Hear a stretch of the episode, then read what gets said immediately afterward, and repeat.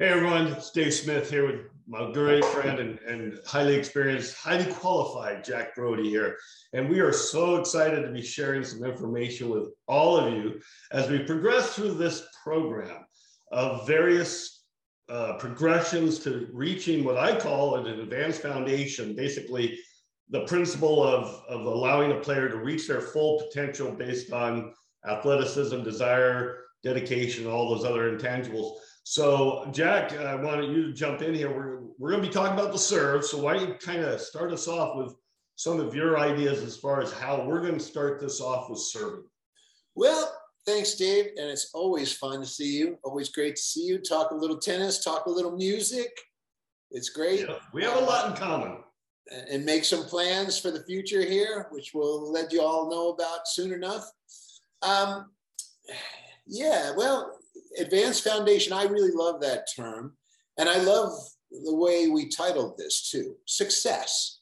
If, if advanced foundation is too much for you, how about success? Because I think success is a great word.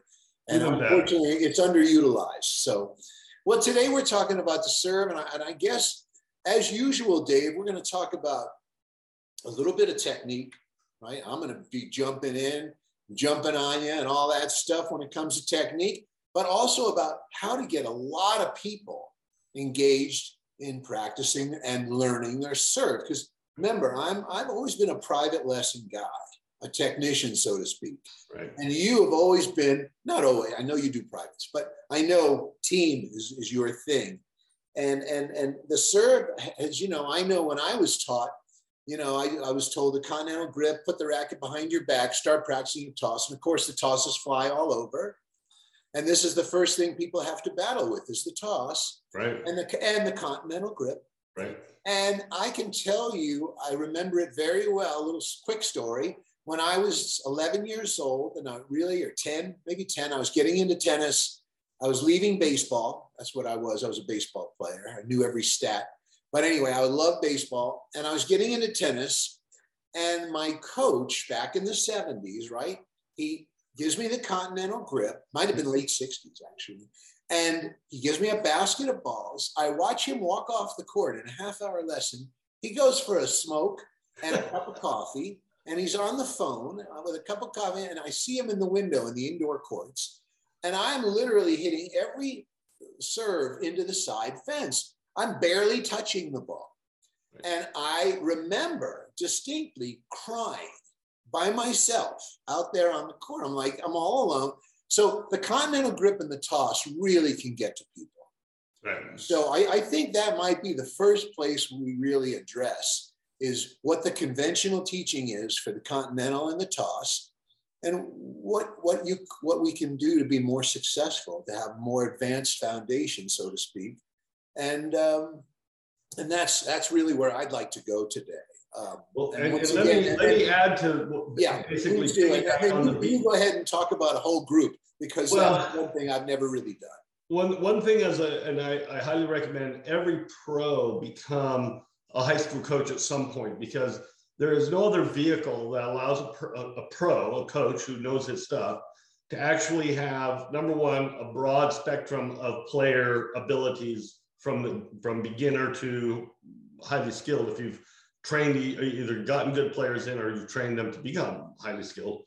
And the other thing is um, you get to compare your progression over the course of usually four years. If you have a, a girls or boys that come out as freshmen, you actually see. Whereas pros at a club, yeah, you might get a kid that stays with your program for many years, but for the most part, now I've got I average 50 kids every year and I keep 99% of them for four years if I get them as a freshman. Sure. So I have a, a, an actual objective and almost a quantitative value of improvement of seeing my 50 players in, improve as a group, as well as my 50 players improve compared to other teams over the course of year after year after year. And there's no question, there's uh, our, our success speaks for itself. But in looking at the serve, we do teach the continental grip from the get-go, but we also understand it's not a familiar grip. Now, are we going to abandon the continental grip just because it's unfamiliar, or do we train the continental grip so it becomes familiar? I get really tired. I'm sorry if you're a pro that that caters to the the familiarity or the comfort level and say, well, we're going to do what is natural to you. You're basically getting a player who will be good at becoming bad, uh, good at being bad.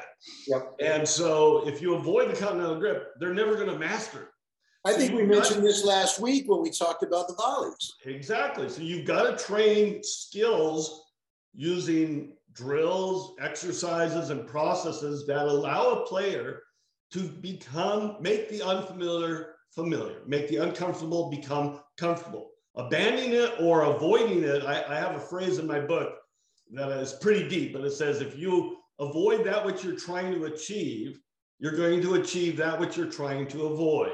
I like that. And kind so, like, if you think about that, yeah, if you abandon or a, a, avoid the continental grip, you're never going to. You're actually promoting something that makes it even more difficult to change. So we train our players in the continental grip through a lot of simple drills: bounces, up bounces, down bounces, slice bounces, catches like like your lacrosse or your uh, where you catch it and hit it over. Everything that helps a player gain functionality and feel. So that's going to be my first comment is we, we teach eight-year-olds to 80-year-olds with a continental grip.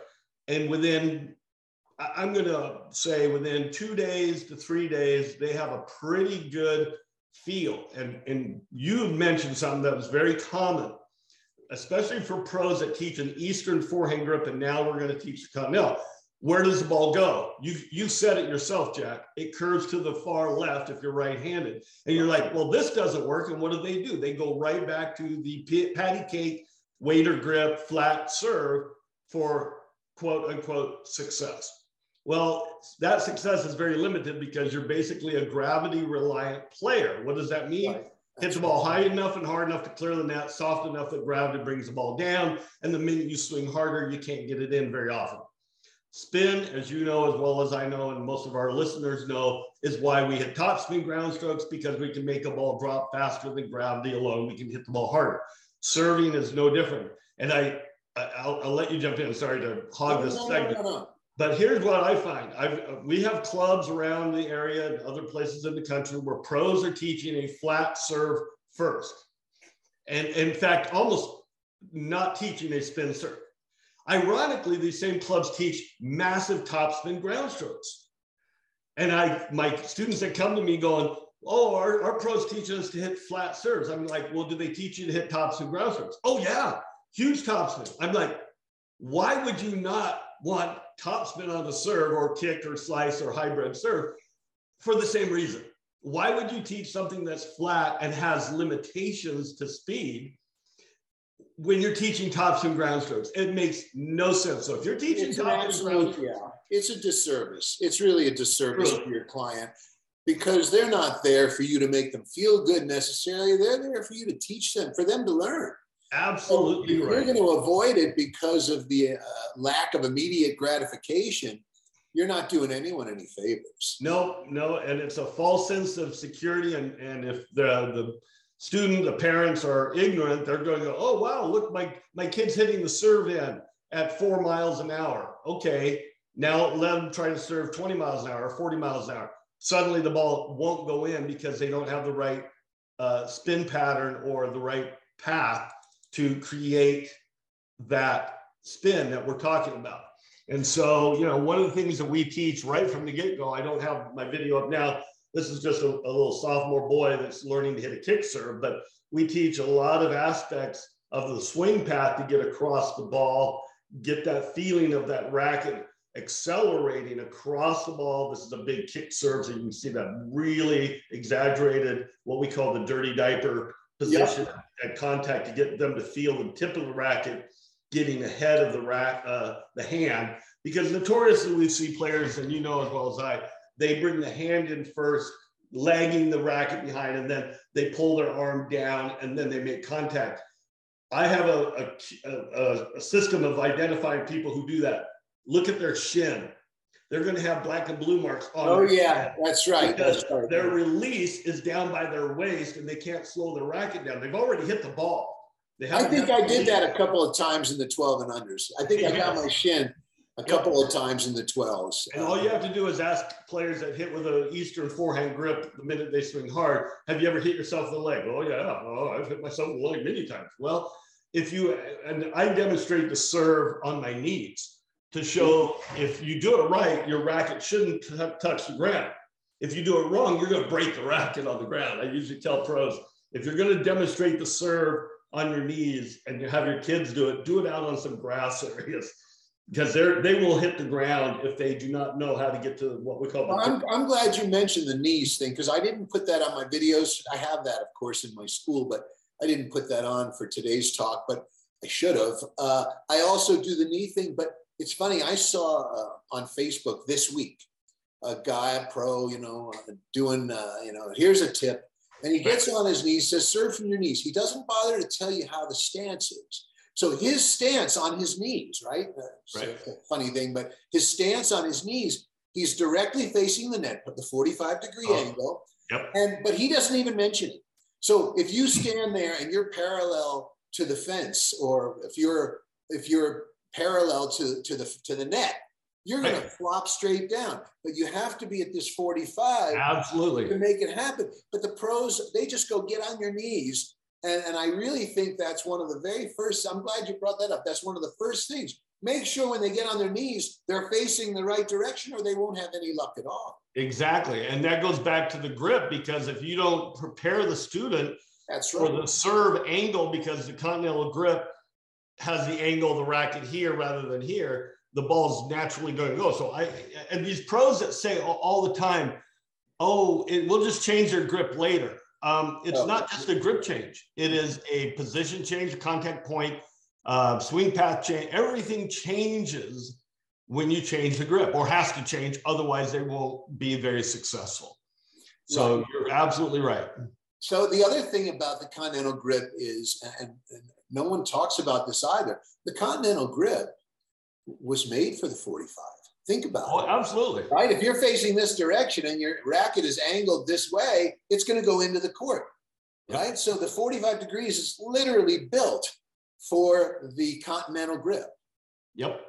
Yep. So, I mean, that is a, an important aspect. And if you don't ad- address it, um, either doing from your knees or just any any aspect, you will indeed discover problems, I guess you could say. Um, and I was trying to find, I've actually got a picture of me on my knees serving, but I can't seem to find it right now. But, you know, the, these are all factors that there are so many variables that must be addressed when a player or coach is teaching uh, different aspects of the sport. That if you leave one out, and I tell players both in golf and tennis, there are, you can do seven things right, one thing wrong and the result will usually be failure in terms of the outcome of the shot.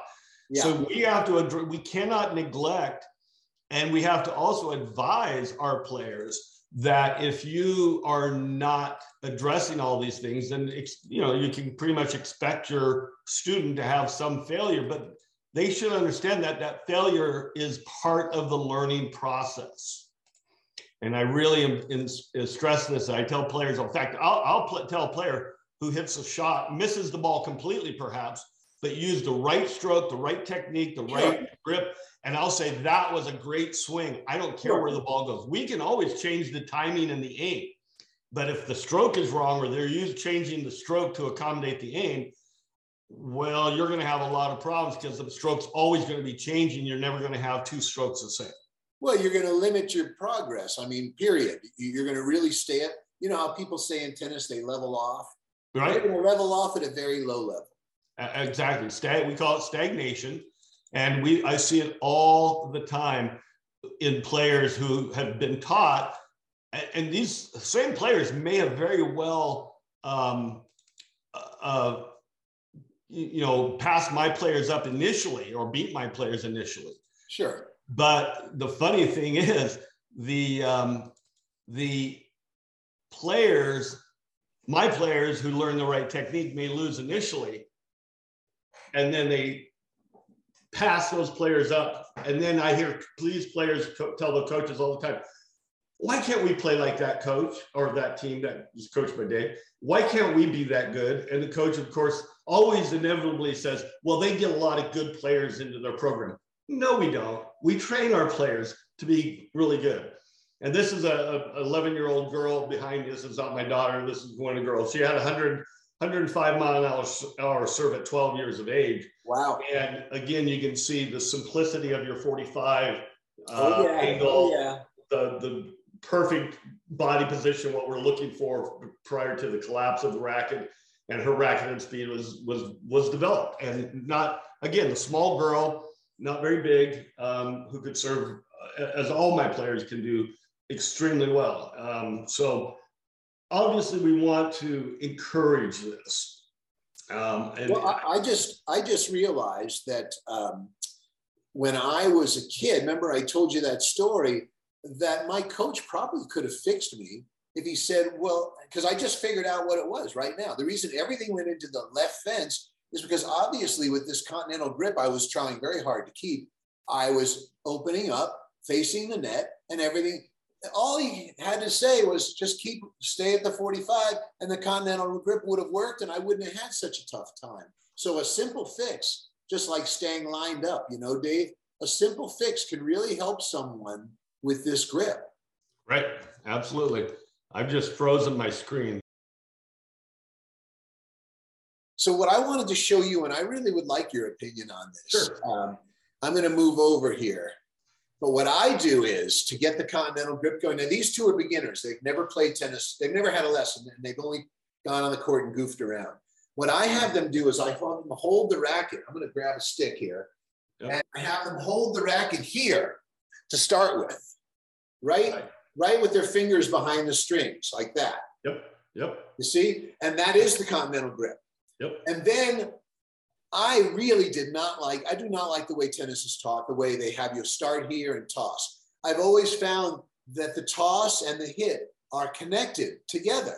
And the toss comes off the body. It's not just a lever, right? That you right. just move your arm. It actually flows off of your hips, believe it or not, the toss. I agree. And, and so what I do right from the get-go is I have them start, you know, here really with their fingers behind the strings and then slowly slide down.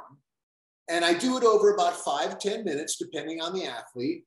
And by the time they get to the grip, they really, they feel it and they understand it. And it's quite simple. So I just have them do the figure eight, whether it's on a board or not, doesn't matter. And I have them toss the ball. I'm glad we're starting from the beginning here and I have them toss the ball from hand to hand like this, right? Just to get this connection, right, of the two um, of the two sides of the body and how they work together. See, so see what the girls are doing. Yeah, now, these two really have never played tennis, but you'll see they're getting their serves in like money in about two minutes. Right. In about two minutes, yep. and we start right here. This is real time, and then we switch.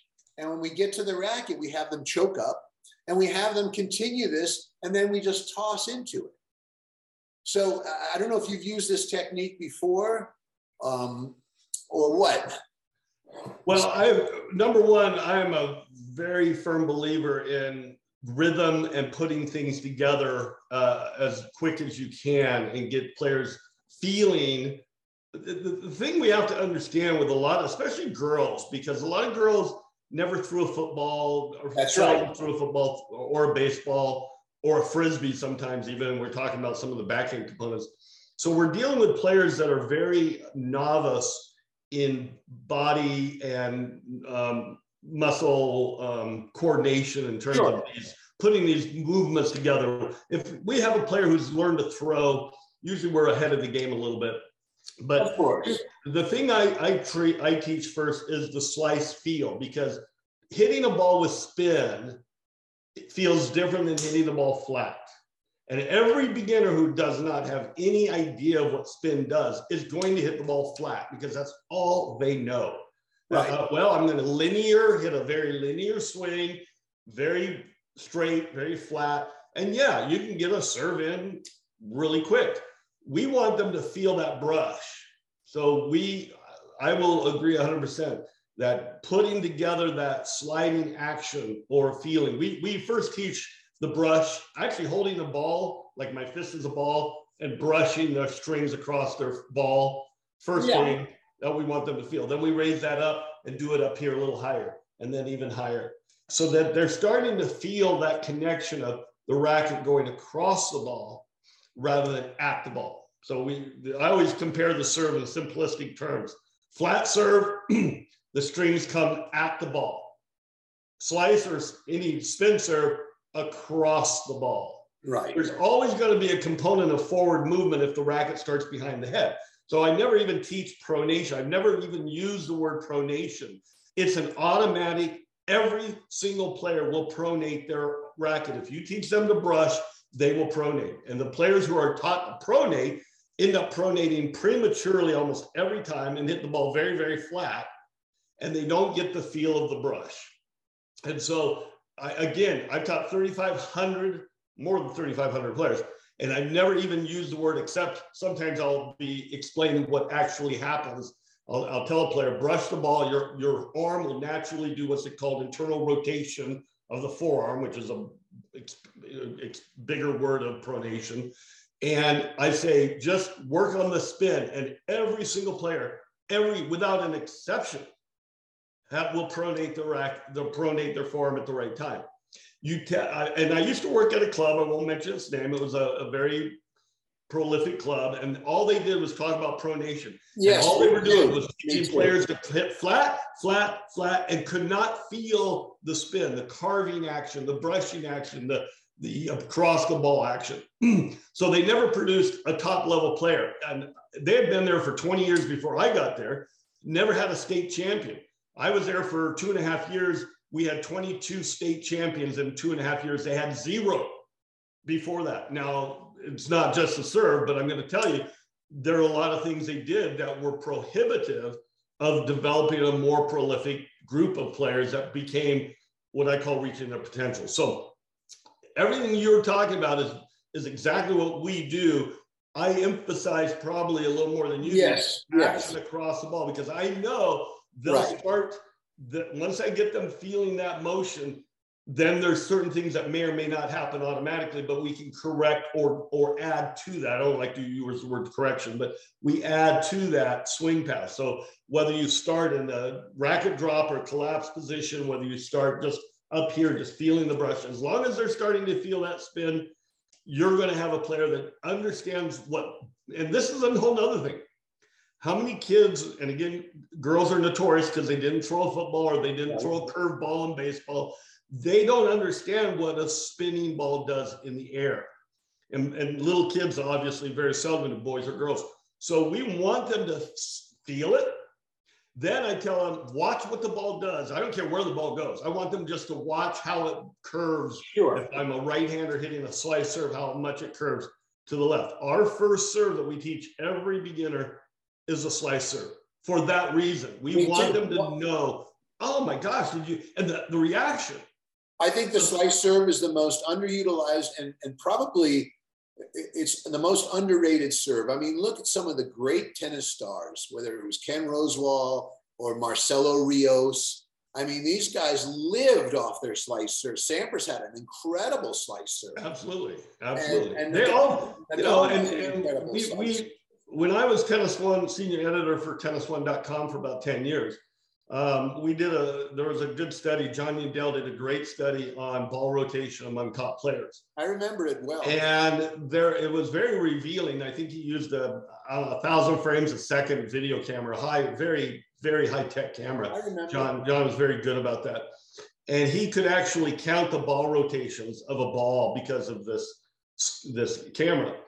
And the, th- the funniest thing was at 130 miles an hour, the average serve, serve speed of Sampras, Rusedski, Roddick, Todd Martin, sure. a handful of others, averaged 1,500 RPMs of spin, 1,500 rotations per minute on their 130 mile an hour serve. Now, Pete Sampras had the fastest ball rotation on 130 mile an hour serve at 2,800 RPMs.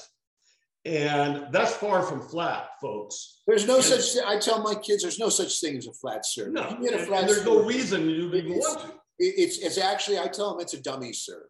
That's really it is. You're right. And and I get kind of upset when I hear these commentators go, "Wow, he hit that flat serve big time." I'm like, they did not hit it flat. Even John Isner at 6'11 hits with a lot of spin on a 135, 140 mile an hour serve. Even at his height, he still has to have some degree of spin so that ball still has some arc down because at 140 miles an hour, that ball is going to be a frozen rope if you don't have some spin to go with it. And so, yeah, you're absolutely. There was, there was some study way back when you're old enough to remember the things I can remember. It was done at Stanford, I think. I, I'm, I'm sure it was done at Stanford. And they said that you had to be about, I think it was eight foot two to hit a flat serve. And yeah, I think I think Vic Braden said nine foot one or something. Yeah, something like that. Pretty high number, yeah. Yeah, to get the you know because you have to have a trajectory. It's still the ball has to rise and then fall. Still, even on the big serve, you, you can't just hit down into the court. It's not like you're standing on the net and just smacking it down. You're just you know you're seventy or whatever, forty feet away from the right. net, and and you know you're probably about ninety feet away from the end of the service line and you've got to put spin on the ball. So absolutely. Yeah, like I said, I guess the big difference is I do talk a lot about spin and and you know, we when we were younger, they talked about the, the clock, right? They hit three o'clock and seven o'clock and hit you know, give them a haircut for the kick serve.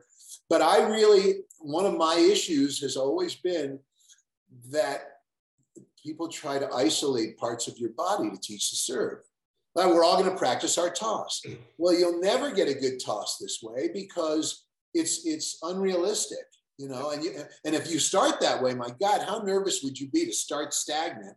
You know, why do you think the pros move like baseball players, right? They're all like this when they're getting ready or they're bouncing the ball and they're sort of fidgeting like a golfer or a baseball player before they serve because they want to get into this flow motion with both sides of their body. So I guess that's a big thing. And this drill behind me is the same type of thing. It's uh, I just toss and catch. I know I'm sure you do this drill, mm-hmm. right? Where you just toss and catch. But you see how that involves both sides of the body right. in, in doing this one little move.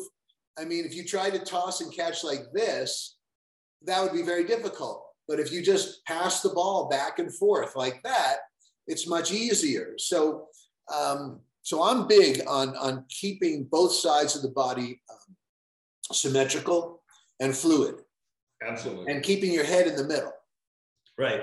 Well, and creating that angular momentum that we talk a lot about in, in any racket sport where there's rotational movement. Um, I, will say we're probably different in one respect.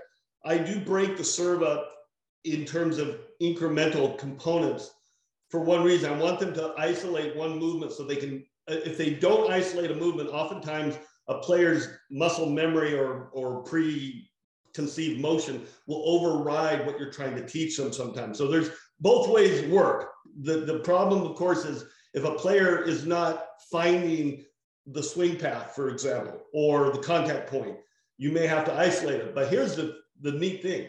We do exactly what you just talked about once they have these isolations, now we coordinate all of it together so it becomes a seamless movement, which is obviously the goal of that aspect. So if a kid or a young lady or young boy is not learning a uh, hitting up the inside of the ball for a kick serve or uh, outside top third of the ball for say a hybrid slice serve, um, we may isolate and often to isolate certain aspects of that and then one thing I know from teaching 3,500 players is every player in golf, we do the same thing. I isolate the swing. And then once the player starts to master that without what we call unconscious competence, meaning they yeah. don't have to think about that part it, it happens automatically.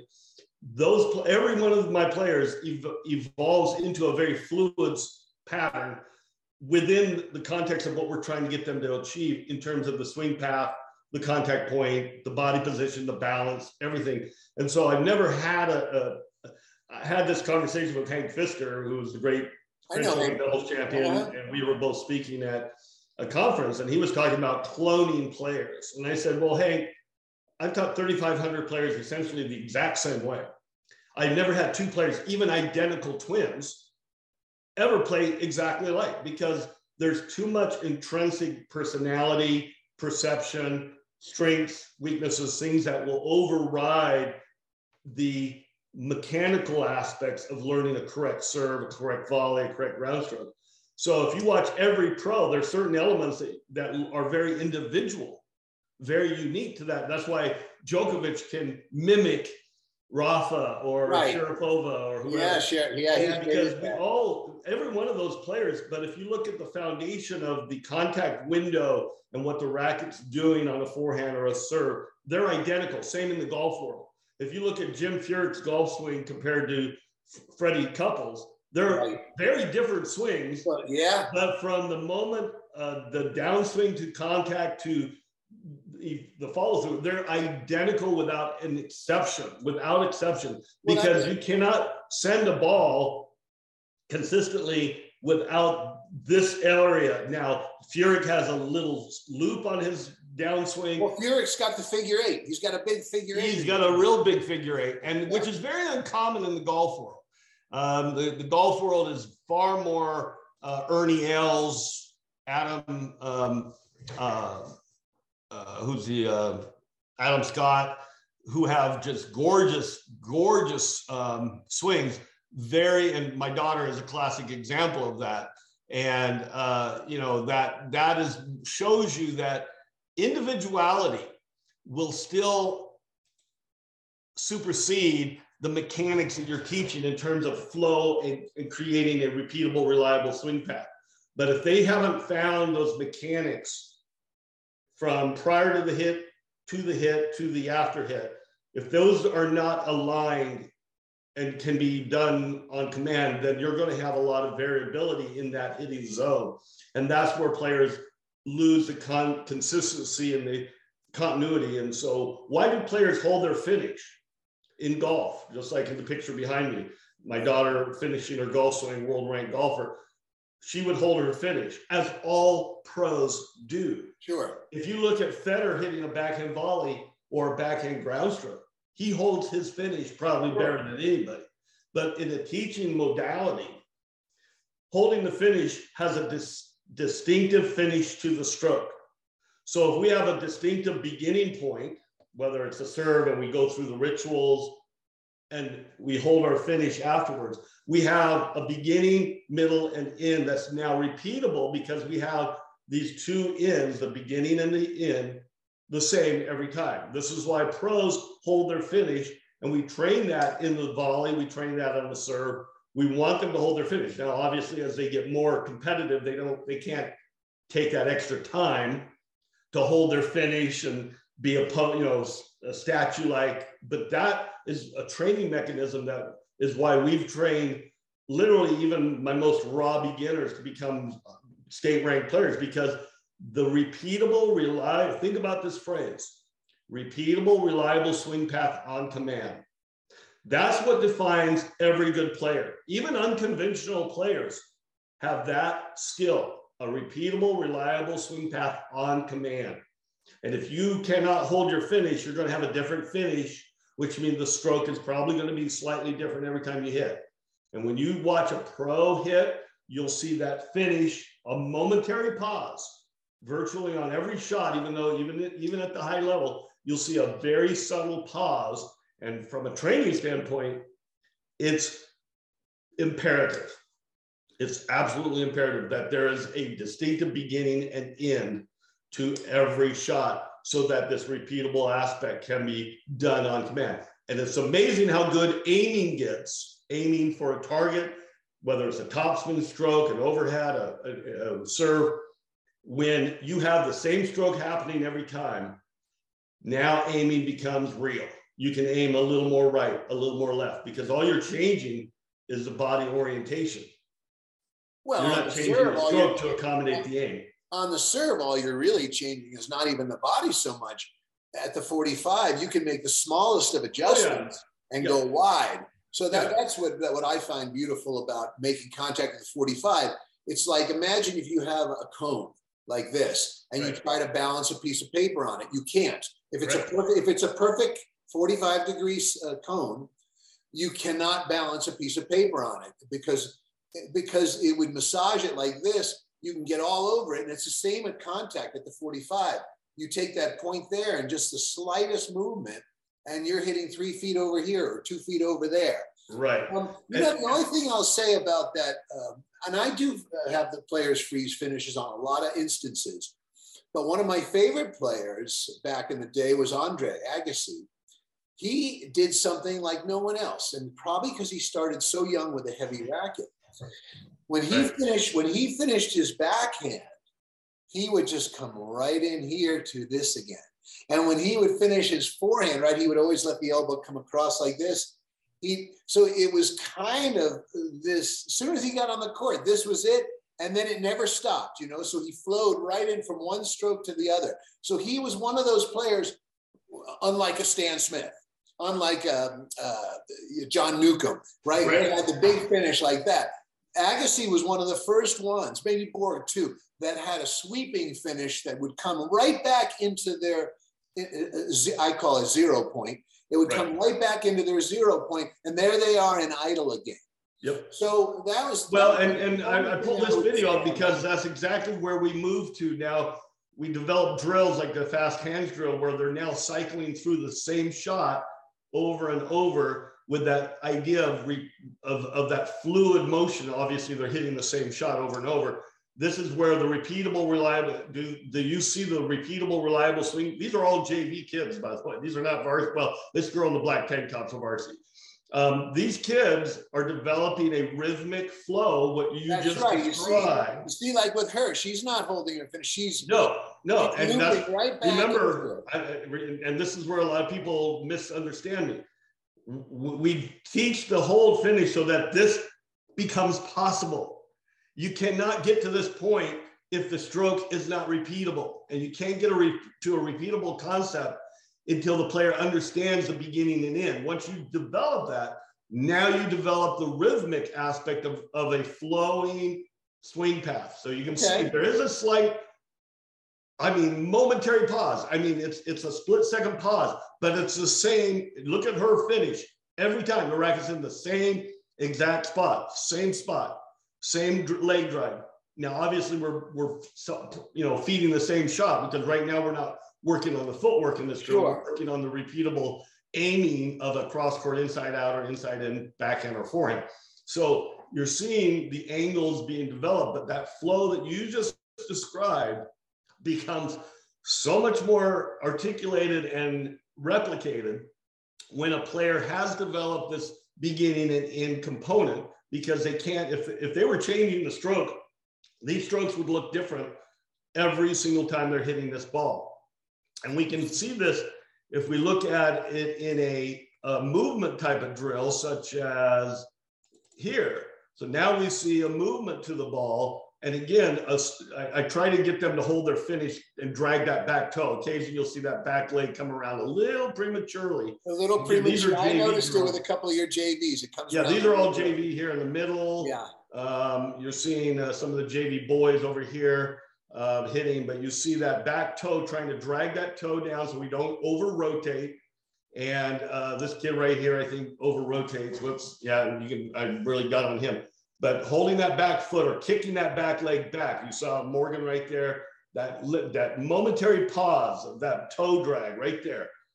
Toe drag, then the leg does the break step, and that's what we're trying to achieve. So even the JV girls here in the middle are learning to still move through the ball, but toe drag sure. or kick that leg back. I'm going to get us back on serve here, though, because yes.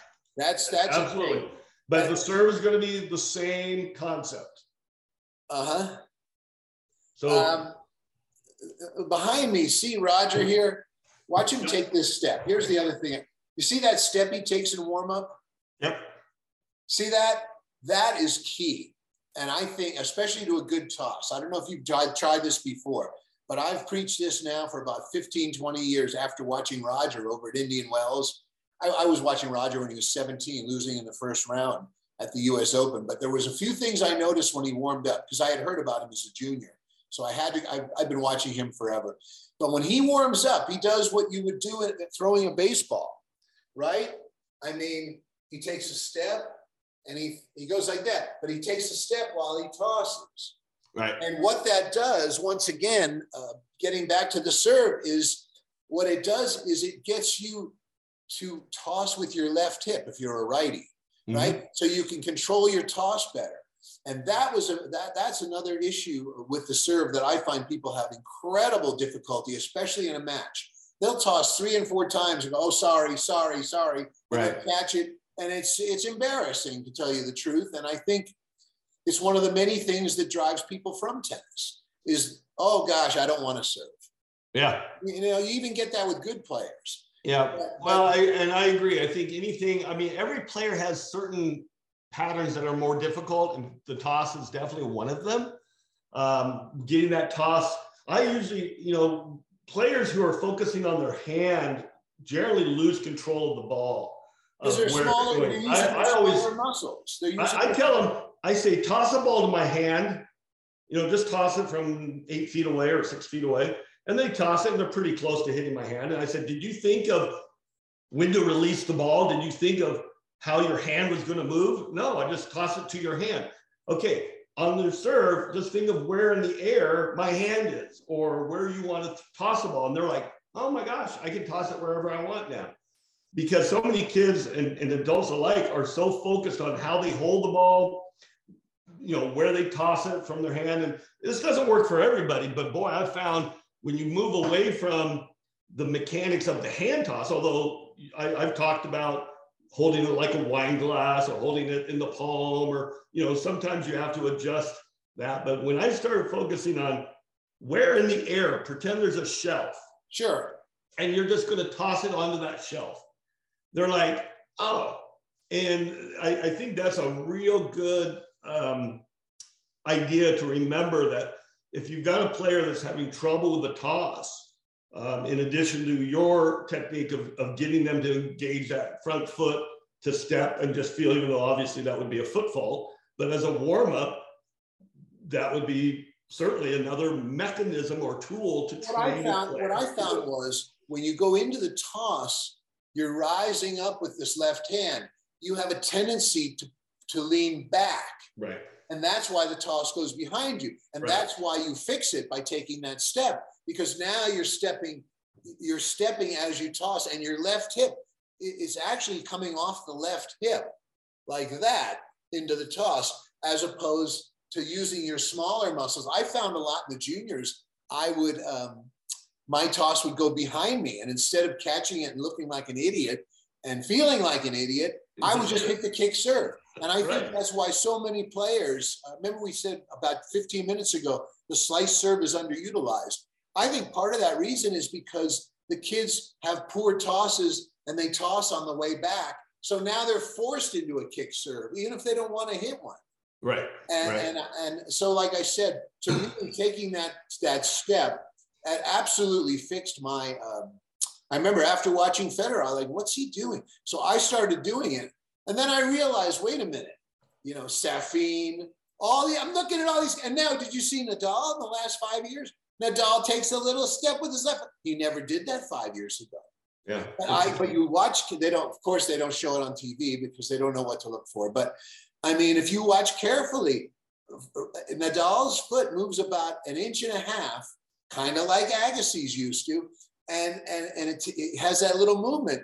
And, and, and it's very key. And I don't think people, so many players, there was a guy named John Hayes, who was number one in New England when I played there and he, I always thought he had the funniest thing. He would just, right? He would, he would take this step and then he would go into the serve.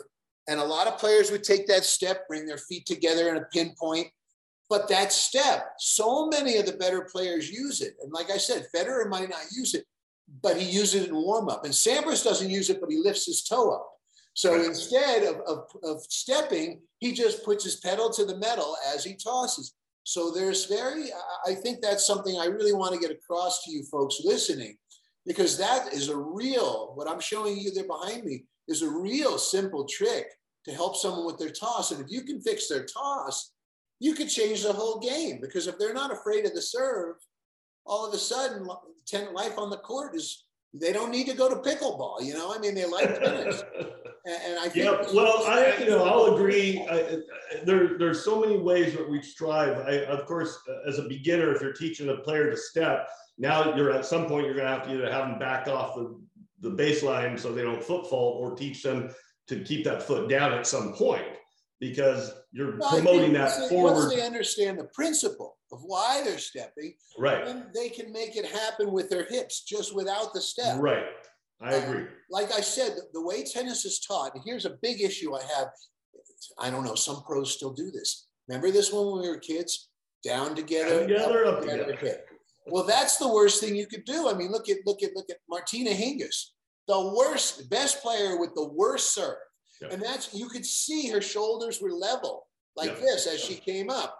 Where you know, of course, all good servers have a slope serve, right? But when you go down together, up together, well, there you are, you're level, which is why Patrick Rafter had to leave the game because he had 140 miles an hour with this level shoulder. Right. But everyone else was like this. So, of course, what did he do? Tore his rotator cuff by 25, out of the game by 26. Guy should still be playing, really. I mean, he's 40 like Federer. He should still be playing, but he was out of the game at 26, just like a lot of other guys. Andy Roddick was out at 26.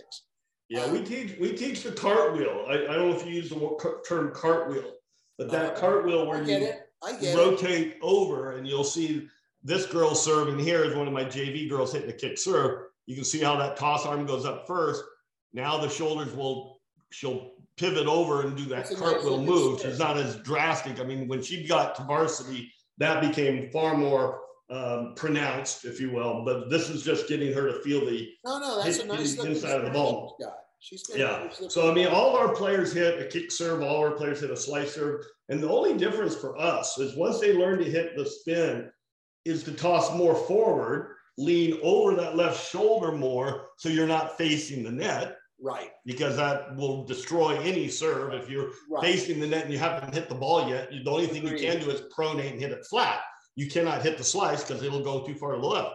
So we teach now we get them leaning into their serve, getting that forward velocity of their body coming forward, but still with the brushing aspect that you see every player. And we have, you know, we have girls that serve over 100 miles an hour, eighth grade girls, ninth grade girls, because they learn to hit with spin first, throwing that racket edge, that leading edge first, getting that maximum racket edge speed coming across that ball. And then it's just how much across the ball or how much at the ball the, that motion is going to dictate how fast of a velocity versus how much emphasis on spin.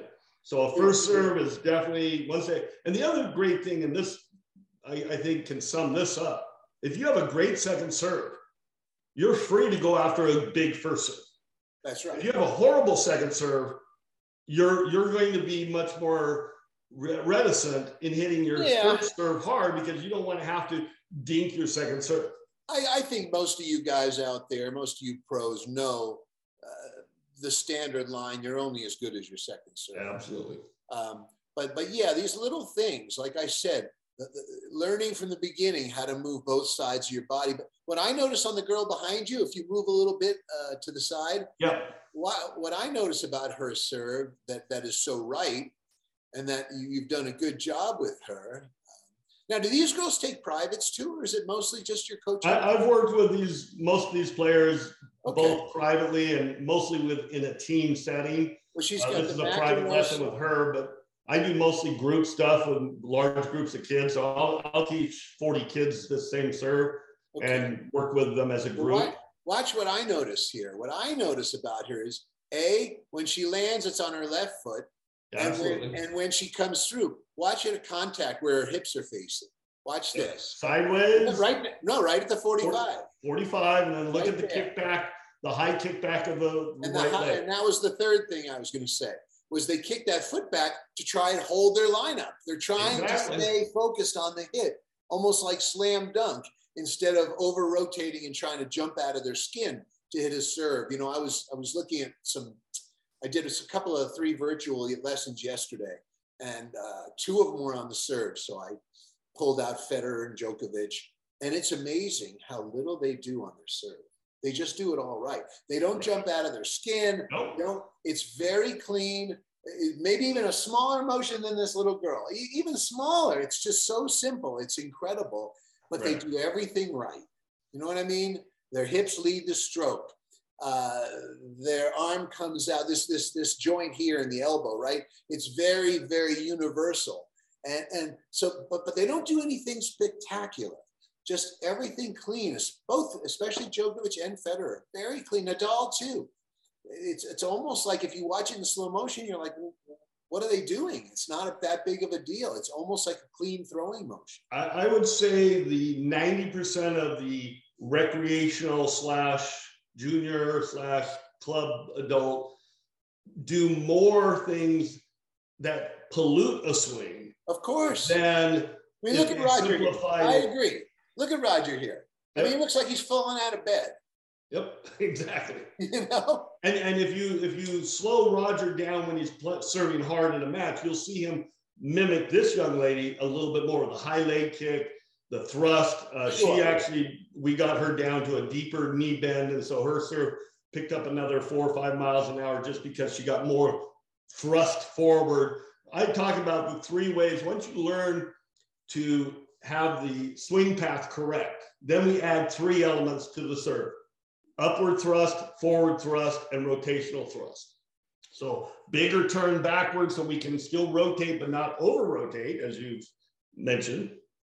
But if we can get them to rotate back more, then they've got more available uncoiling without over rotating. So greater rotational thrust, upward thrust going forward and up, as you see this young lady do, forward and up and then forward, how much we toss the ball forward and go forward with those other two elements, upward and rotational thrust combined. So those three elements, when we start blending those three elements together, now we have a player that can hit a spin serve 120 miles an hour, 110 miles an hour if it's a girl, sure. um, and still get the serve in quite consistently. Well, the, I guess the only difference really is a little bit semantics because I wouldn't say up and forward because I hear that a lot, Cliff Drysdale, and everybody says that.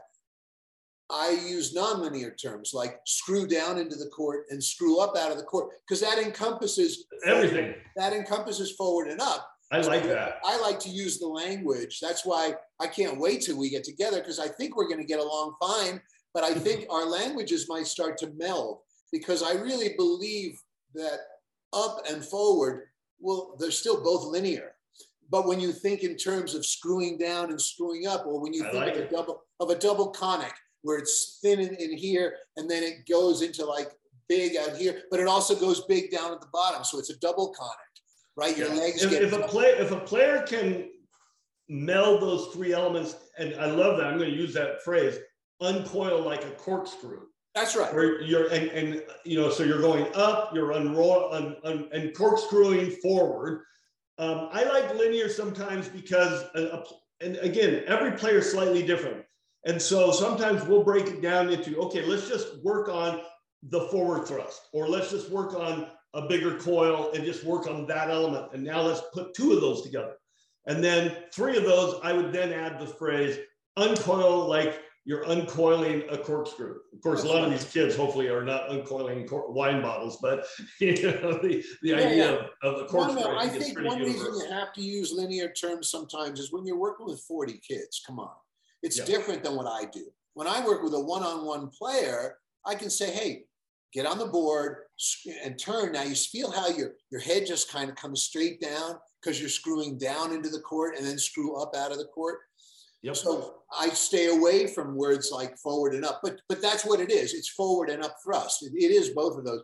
But why not use the term that's more um, illustrative of what it really is, which is a round. It's a roundness as you come up. Yeah. It's not really coming up and forward. It's it's it's it's a little rounder as you come up. Yeah, and, and you have to you have to as a as a great pro has to be able to recognize terminology, analogies, phraseology, things that will actually connect with a player who another phrase may not. Um, a, a, a, some players may have never seen a corkscrew in their life, believe it or not. Um, some players may never have seen. Um, I use bowling uh, phraseology or or. I use volleyball. a light bulb. I use a light bulb. I say, imagine if I was screwing you down into the court, right? How would that feel? And I, and I, and I take the top of their head sometimes, and I go, okay, you feel that now? Now screw down into the core without moving your head. Just right. everything else screws down like that. So, so yeah. I mean, when and one of the things when I opened, we started talking. I started talking about high school tennis because you're going to have 30. Well, hopefully you've got a lot of kids. I mean, I've got 50 on average. So um, I would um, imagine an average coach what has about 30 to 40 kids try out. For I'd say the average is closer to 20. Um, and a lot of coaches cut, which I've never cut in my life. no, that's a horrible. I, have always averaged the largest team in every state. That's a horrible thing. That's well, it is, and and the funniest thing is, it's not even. It's horrible because you're telling kids you're not good enough. That's right. I hate it when coaches say, "Oh, they can come back next year." No, they won't. Do you just embarrass them by That's telling right. them they're not good enough? You, you posted your sheet of paper saying, "Here's the team. If you didn't make it, see you and next." What's your name? Your name is coach. You're supposed to coach them to be exactly. And if you can't coach, yeah, if you can't coach a large number of players, come see me. I, I, I lecture on high performance programming of large players, large groups of players. I usually have anywhere between, I drill 30 to 40 players on three courts um, every day. And uh, we use nine teaching carts, we use two ball machines, we use a lot of patterns. Um, and so, one of the things that coaches have got to realize is when you're doing a large group setting, uh, when you have a large number of players, you've got to figure out how to connect with all of them. Yeah. And so there's where your analogies become much more broad. And like you said, the, light bulb, the corkscrew, um, whether you're talking about um, a, a, mirror. Uh, I use like for the volley, we talk about the mirror reflecting the ball like a beam of light. You wouldn't swing at a beam of light. Well, the kids immediately, uh, oh, I'm just reflecting the ball. Then they start learning how to receive a ball rather than um, hit a ball necessarily on, on a particular shot. So one of the things that we obviously do in, in, in large group setting is finding ways that we can train everybody, everybody to become highly skilled. And I will challenge anybody to look at my number 45 to 55 or whatever. And usually if they're that low, they just started playing because they will not stay a right. beginner no. for more than a week or two. They, they start learning these advanced techniques right from the from the get-go. I agree. And, if you're a successful coach, you don't say I coach beginners because if you coach beginners, that means all your players stay beginners. Yeah, and, and these are you know a collage of pictures showing serves and backhands and volleys and forehands of of players doing exactly what we're talking about. And uh, you know this girl up here in the uh, top left uh, picture up here above next to my head with a white visor. She was um, number 22 on my JV team her freshman year. Her sophomore year, she was number two player in state. And she great. won state twice, runner up once. Well, not only do you have happy kids, you have happy parents too. Oh, of course. The parents really appreciate you spending time with their kids. And, and one of these players, the player on the top right, um, Cassie and her twin sister on the bottom, um, second on the bottom, uh, second from the top on the left in the back end. Those two are identical twins. And I had them from their freshman to senior. And, and Cassie, top right player, said, Coach, at the banquet, um, we figured, Cassie, Callie and I figured you spent 1,400 hours with us over four years. 1,400. Yeah, yeah probably true. And you think about it, you're with them two to three hours a day during season. You're with them 24 seven when you travel. You're with them in the off season, however many hours you're spending. You're maybe doing private lessons with some of them. And so I take that very um, importantly. And, and I know we're off the subject of serving, but serving and, and every other shot in tennis is about a, a training mechanism that allows a player to use their skills. And uh, the amazing thing is these players may initially look like they can't walk and chew gum at the same time. Sure. And when you start showing them these advanced foundation techniques, it's amazing how many of them, and you give them the, the right practice regimen, the exercise, the drills, the, you know, just like you're talking about how to, how to toss and catch, how to, you know, not just toss balls at them over and over and expect them to right. somehow through attrition become skilled players. It doesn't work that way. No. You cannot, if you're not correcting the aspect of the stroke, they're not usually doing, they're not like bad, Mozart. A bad habit, a bad habit just gets ingrained, like like any habit. Right. Absolutely a bad correct. habit gets ingrained. You've got to and it makes it exponentially harder to yeah. to fix later on. Well, before you and I start ranting off into more stuff, yeah, let's talk a little more about serving. You, you coaches, you don't know what the hell you're doing out there. well, I applaud anybody watching this, Jack. If you're watching this program or reading our books or, or, or pulling up videos, you are my hero because you are trying to find ways, as we have done, to discover better ways to coach boys and girls, men and women, to become highly skilled players using tools, using mechanisms, using uh, you know everything to to reach these kids and train them. And so I applaud you I for too. wanting to listen to these kind of ideas. And you know what? I, to take it one step further before we go, to take it one step further, I always tell the parents the same about their kids when they start complaining, oh, my kid's losing and blah, he chokes and he loses the players better than him. First thing I do is hmm. I look at the parent, I go, you know what? Your kid's a stud. Just yeah. the fact that they get out there on that tennis court where they're all alone, no place to hide, no place to hide. Yep. And and they face the big H, right? The big H, humiliation. Every time they step on the court. You ought to salute that kid just for having the huevos to get out there on the court in singles or doubles, even. Doubles is worse in some ways because you got a partner that can roll their eyes if you double fault four times in a row. So the fact that they're out there, and I say the same about the coaches, the fact that they're actually trying and putting themselves out there to learn something new, uh, they are heroes. They are absolutely heroes. right. So. Absolutely right. And and the kid, when you start believing sincerely, and I, you know, when we took over uh, my girl, the girls golf team that my daughter and I are coaching now, the previous coach actually told players, "Why are you playing golf? You're never going to be that." Oh, good. I hear it all the time. And we hear it on the tennis court, and we are just the opposite. I'll tell my last player, "You're going to be a state champion."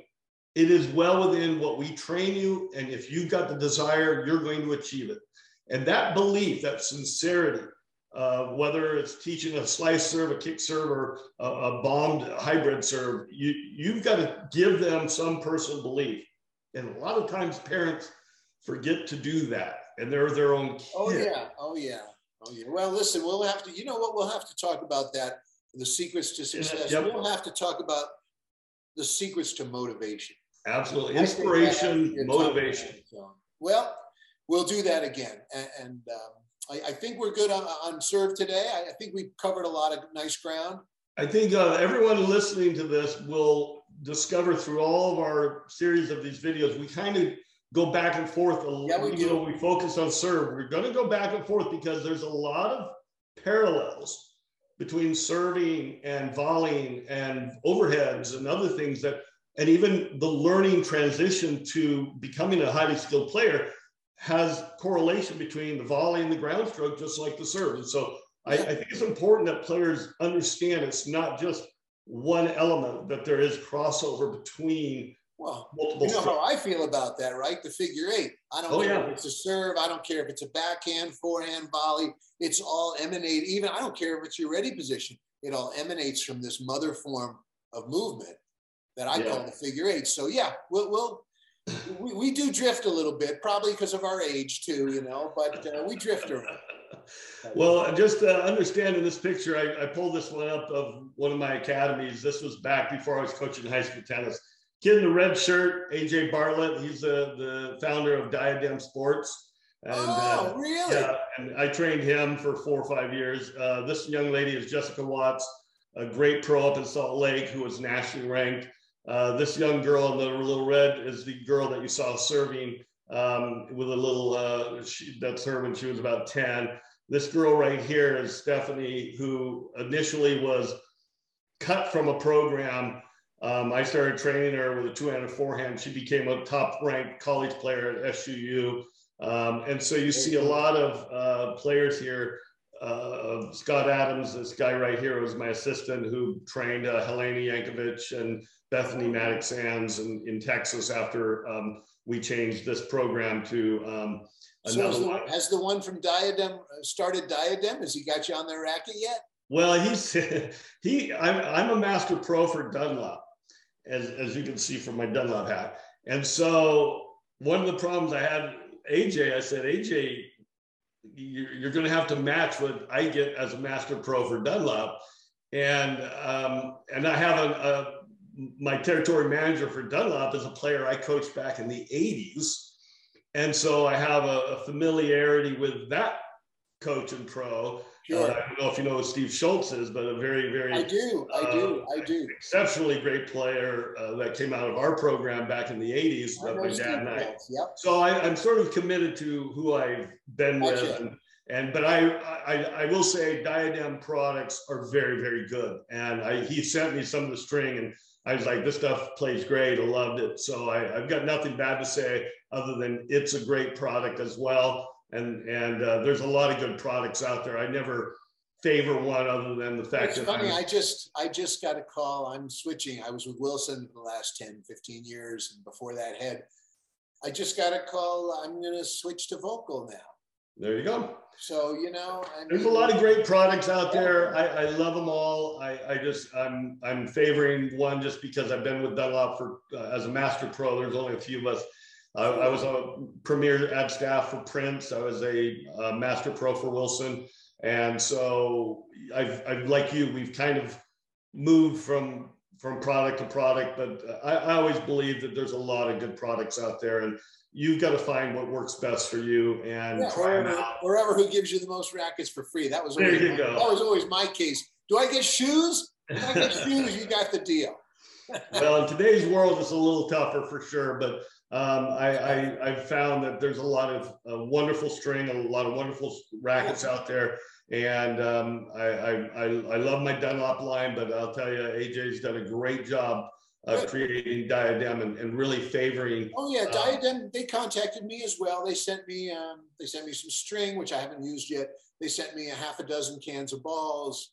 Um, so yeah, no, they're they're out there. They're working it. I, I got yep. I got my email and my phone call from them. There you go. Well, we we promote them all. I just uh, I've been with Dunlop, but anyway, all in all, Jack, this is a, a, a lot of fun for me, and and I think people are going to see a lot more of you and I together. Kind of trying to hone in on on okay this is a system that works. It's worked for me for 3500 students. It's worked for you through however many countless decades that you produce some amazing pros and amazing students. And so we're sharing what we know and, and we're we you and i are both products of many others I, I use isaac newton's famous phrase if i have seen further is from standing on the shoulders of giants and you and I have both been part of the USPTA, PTR, USTA true, true, world of, of, of people who have shared their knowledge with us. That's right. Now we're incorporating a lot of that information as well as the information that we share when we speak to groups. And so we're putting, giving you a lot of well, basically, we're taking a life, we're taking two lifetimes worth of player, coaches, tips, and drills, and everything else we've been through, and making it into a system as opposed to just sporadic, yeah, non-connected drills exactly. that we hope work and like throwing spaghetti against the wall. Maybe it'll stick. No, this is a system. We we each have our system, and and I like I said, I look forward to melding them together one of these days on the court and really having it out and having some fun. And because yeah, it's a system to where you, you plug in the player, they come out a play. I mean, the person they come out a player. Absolutely, and and the and the beauty of it is, uh, I found that uh, all of our players become highly skilled. There's not one that doesn't become highly skilled. So obviously, it's not like I'm training or you're training 100 players and only two of them become top ranked. No, no. We're talking 95% of them or more all are becoming highly, all highly skilled. All of them can hit a pretty ball. Is everyone six foot five like Sam Querrey or incredibly driven like Stevie Johnson always has been since he was just a little kid. Uh, no, but but everyone can hit a good ball, and that's that's what it's all about. If you want to grow the game, you can't just have the funnel system like those academies, right? Where thousands of kids come in, hundreds leave with arm problems, yeah. and then and then you squeak out an Agassi. So right. what? That, that's not really helping the game very much. It's, it's if, if your program is successful, you're going to have multitude of highly skilled players. Now, the ones that, like you said, have the desire, the drive, the discipline, the dedication, they're going to rise to the very top. Of course. But you should, I mean, you should not just have one or two or three players who emerge as top ranked and then a big gap. Sure. There should not be that. There, all your players should be. And and and when we talk at a later date about inspiration, Right. how can you make those lower levels become passionate about tennis? Now you've got players that have the potential to get to that high echelon. That'll be a, we'll have lots of stories to tell. We will. So Absolutely. anyway, folks, thank you for listening. We will look forward to our next session with you Great. with uh, Secrets to Success with Jack and Dave. Dave, nice seeing you as always. See you soon. Always. See you. So long.